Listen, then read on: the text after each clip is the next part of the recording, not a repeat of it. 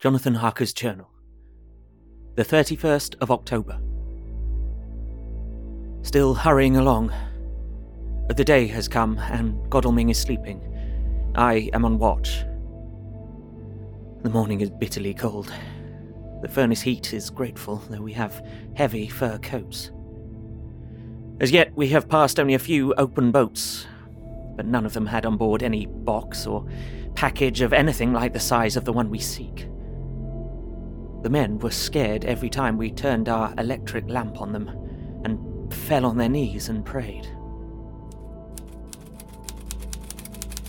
Mina Harker's Journal, 31st of October. Arrived at Veresti at noon.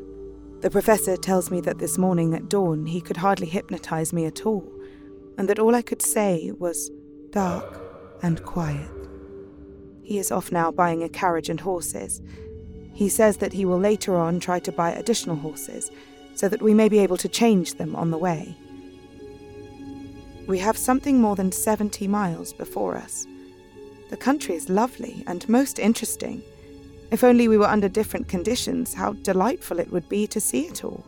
If Jonathan and I were driving through it alone, what a pleasure it would be to stop and see people and learn something of their life, and to fill our minds and memories with all the colour and picturesqueness of the whole wild, beautiful country and the quaint people. But, alas. Later, Dr. Van Helsing has returned. He has got the carriage and horses. We are to have some dinner and to start in an hour. The landlady is putting us up a huge basket of provisions. It seems enough for a company of soldiers. The professor encourages her and whispers to me that it may be a week before we can get any good food again.